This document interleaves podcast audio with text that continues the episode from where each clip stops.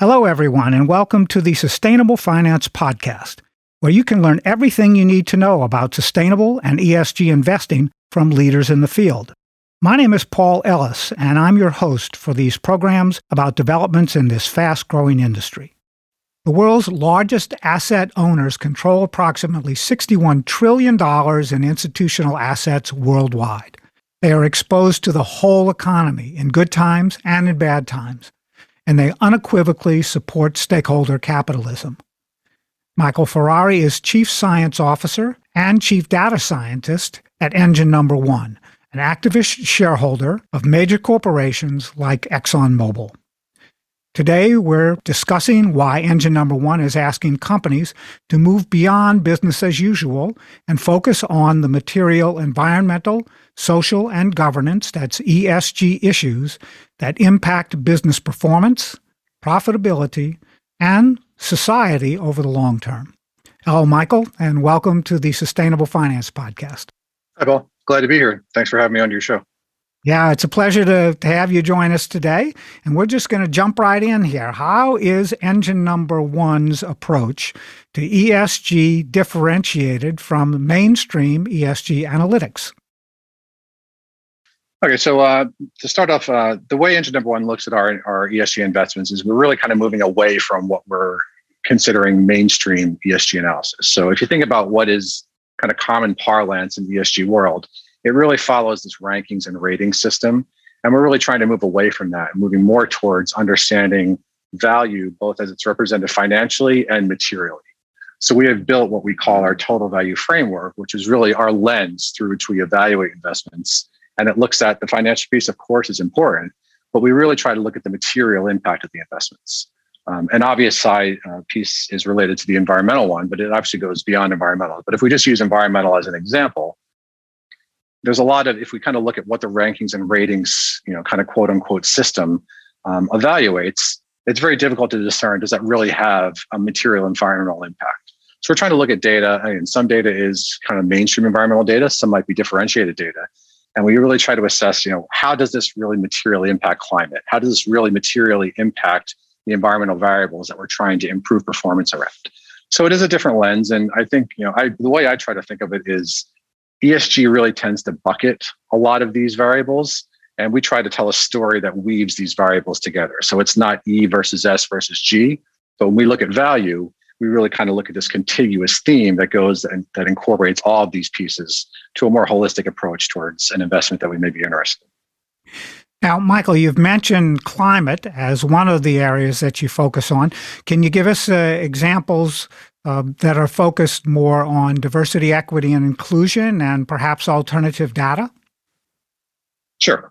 Um, I'll start with the last one first. So, uh, alternative data is kind of a buzzword in finance, but we really just call it data. Um, you know, it, it's kind of it got this special place in in fintech that, that it's considered alternative, but a lot of the data sources everybody still has their hands on. So I think when people used to start to talk about alternative data, it was things like satellite data, credit card data, geolocation data. But if you really kind of look at where portfolio managers are using this data, it's not necessarily alternative anymore. Everybody's kind of looking at this.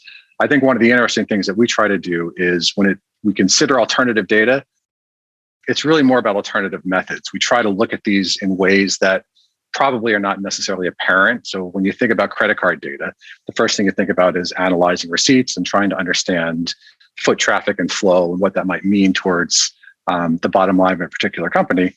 But there's other ways to use that data as well. So we try to, you know, without giving too much away, but we try to look at some of the same data, but we just try to look at it in combination with other data and you know what individual pieces of insight can we pull out that might not be apparent just kind of going through that that lens that has the blinders on so um, that i mean the alternative data piece i think it's again it's a, it's a broad discussion but we really try to focus on you know some of these uh, i think these areas that are a little bit more specific and I think one of the things we'll talk about a little bit later is kind of this big data versus smart data idea. So that kind of ties into the approach that we're looking at.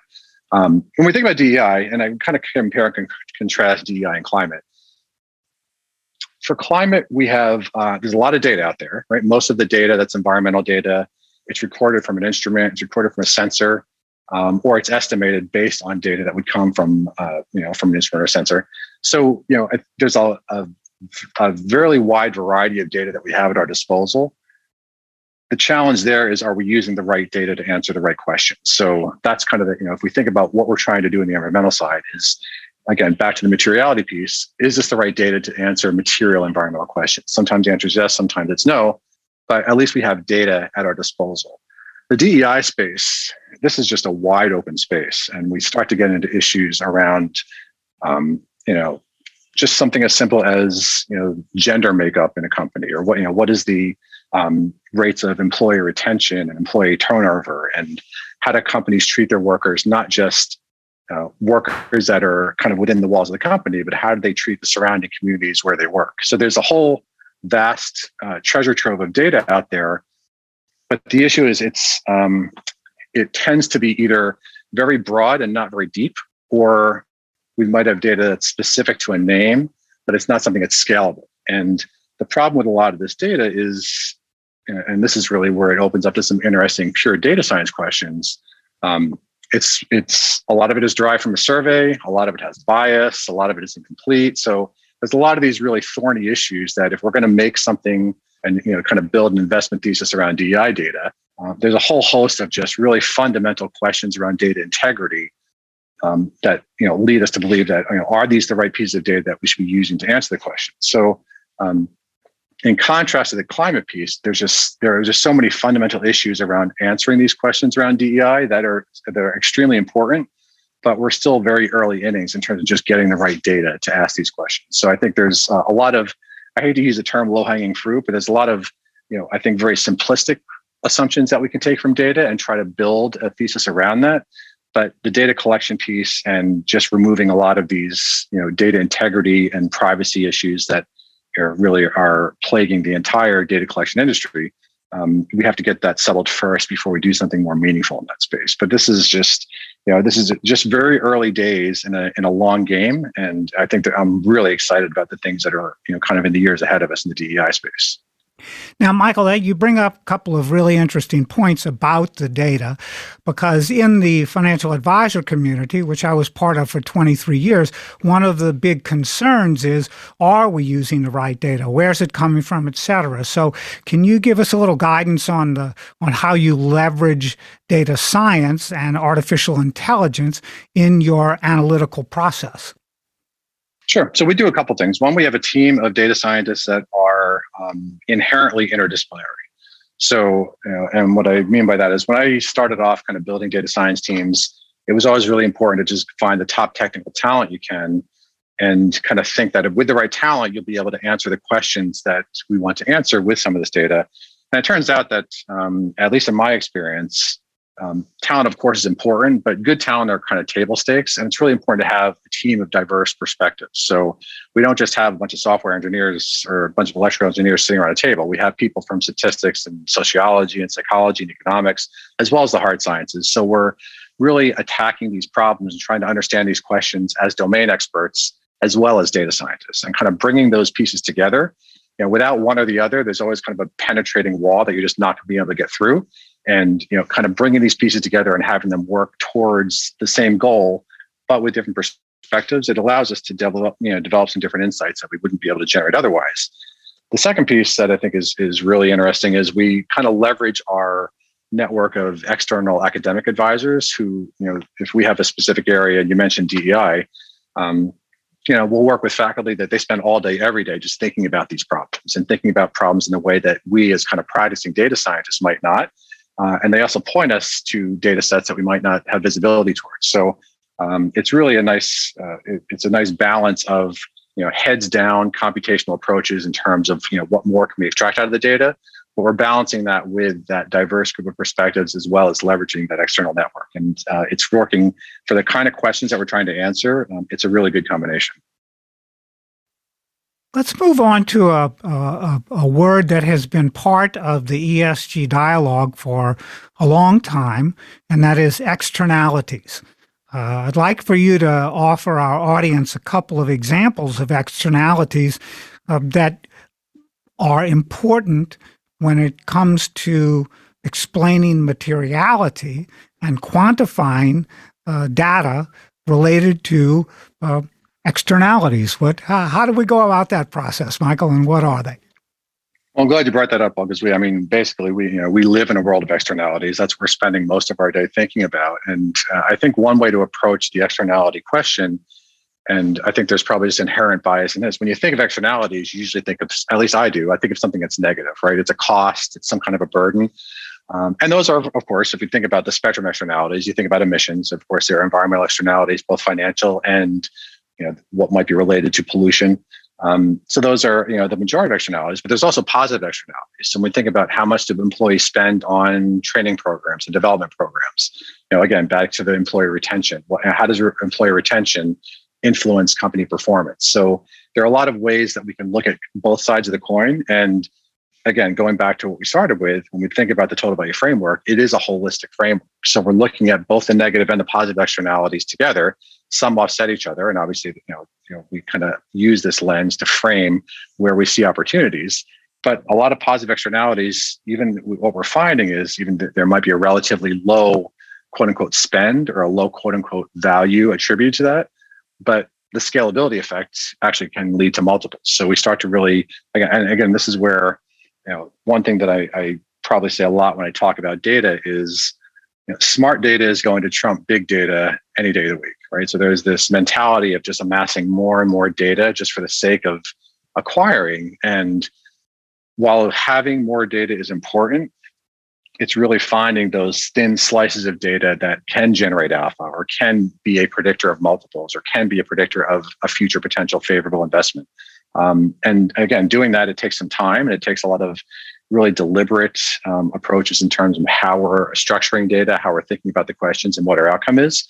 Uh, but those are the you know the things that we're trying to think of, and we try to put everything when it comes down to externalities really into that spectrum of you know where does it fall on this um, you know the ability to better evaluate our investments both earlier and you know what is a, a more concrete predictor of future success you know i'm recalling michael a conversation that i had probably three years ago with a fixed income asset manager in New York City who's very sophisticated and very good at what she does on the just in the global fixed income markets. And one of the things that she said to me uh, during a podcast conversation was that she had narrowed the material data points down to about a half dozen for each type of fixed income issuance that she was evaluating. But prior to that, she had to go through what she described as mountains of data to get to the point where she realized what those material issues really were. So you've got a very diverse team at engine number one. And your members come together from a lot of different disciplines, as you said. And around shareholder activism is where you all came together, if I remember correctly. Um, how does that work? How did that all happen? How did your team find each other and, and begin this whole process? Well, I think it's probably a combination of a, a deliberate intent as well as some serendipity. Um, so uh, yeah, the I won't give the origin story of the firm. There was actually a, an article published last week in Climate and Capital that really I think does a really nice job in kind of outlining how the firm developed um, in terms of the original vision of the founder and and the, the founding team.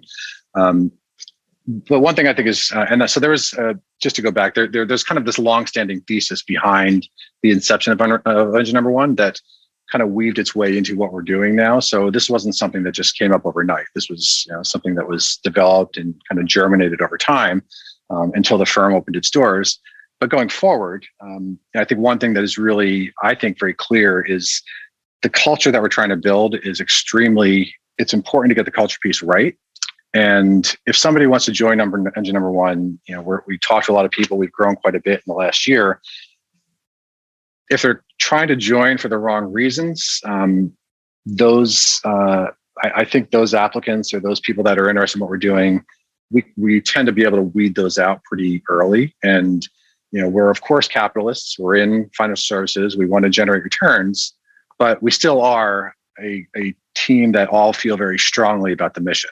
And you know, again, this mission of um, you know, one of the things that our, our chairman talks about a lot is, uh, and this is a quote I love more than probably anything else that we say, is you don't solve a problem by running away from it, right? So, you know, we're not into divesting. We're into you know engaging and finding the right combination of data and skill sets and people to address problems that we feel need to be addressed while still generating returns. So um, if people tend to you know be interested in what we're doing, but they don't kind of share both the capitalist side as well as they're they're not bought into the mission, um, it's not going to work. So if you look at the people that we have here, you know everybody has some combination of both of those and it really uh, i think it, it, sets us up for a really great culture not just internally but as far as the message that we're trying to develop and spread externally um, i think it's very well received if you believe in both sides of those you know both sides of the equation yes michael please when when we post the program uh, I'd really like to have the link to that climate capital article to share with our audience. I think a lot of people will be very interested in in how the um, the organization developed and um, uh, and how you're working together. So, sure, I'd be happy to do that. Good. Thank you very much. And tell us, please, how our listeners, our financial advisor and investor audience, can learn more about the work that you're doing at Engine Number One and how can they get in touch with you about the topics that we've been discussing on today's program? Sure. I mean, the, everyone's first route is always to Google Engine Number One, and uh, which is great. But a lot of times when you Google Engine Number One, most of the traction you're going to get is around our Exxon campaign, um, and that is one important, but it's just one component of our business. So um, obviously, if you want to go beyond that, um, you know, we're on all the you know the, the social media outlets, you know, LinkedIn and Twitter, and you can kind of follow the things that we're doing. But I, I, in terms of meeting with individuals, I encourage people to you know kind of look at our firm and go on LinkedIn and reach out to individuals directly. I'm always happy to talk with people that reach out and contact me that way. Um, and again, we're we want to talk about what we're doing. There's obviously a lot that uh, we're excited about, and a lot of things that are going to be coming in the next couple of years. But you know, there's certain things that we want to get out there and talk to as many people as we can. So uh, we encourage people to reach out to us directly, and and we're all happy to talk with people about our mission and what, what we have planned. Okay, great. Now, Michael, one other thing that I uh, didn't really have on a list of questions, but there's a lot of disruption going on in Europe uh, because of the, the war in Ukraine. And when you look at the the um, the environmental, social, and governance aspects of the global economy now that have been complicated by two major events now, COVID and now the war in Ukraine in recent years. How has this changed the way that you, as a data scientist, are looking at the things that you collect and the things that are important on your uh, radar screen? That's a great question, Paul. And I think, uh, if anything, it's highlighted the importance of what we're doing. Right? These uh, these are things that we, you can't just stick the data into a machine and follow that and, and come out with your answer. I mean, we really need to think long and hard about the questions that we're trying to address. Um, sometimes we have the data to address those questions, sometimes we don't. But we really need to be critical about what is the outcome that we're thinking about. And you know, not just uh, if we think about the two that you mentioned, were COVID and the war in Ukraine. Uh, and then another one came out recently, which is the the IPCC came out with another of their their long list of reports that highlighted um, some of the impacts around mitigation of climate change. So we have kind of this confluence of factors that, I mean, all this stuff was important six months ago, a year ago, two years ago. But when we kind of look at the world around us today, uh, it's just really magnifying the importance of this kind of work and, you know, really the need to really get moving on this. So um, if anything, it just serves as an accelerant and, you know, kind of a springboard to really you know, double down on what we're doing. Because I think, again, not only is it important financially, but it's important economically, socioeconomically. It's important around just general human livelihood. I mean, just, it, this touches the kind of issues that we're addressing, touch every facet of society. And uh, again, I mean, it's always important, but we're kind of living through these times that we're living through now, it just highlights the importance of what we're doing. Great. Well, thank you very much. Again, Michael Ferrari, Chief Science Officer and Chief Data Scientist at Engine Number One. And for our listeners, please join us again next week for another episode. I'm Paul Ellis, and this is the Sustainable Finance Podcast.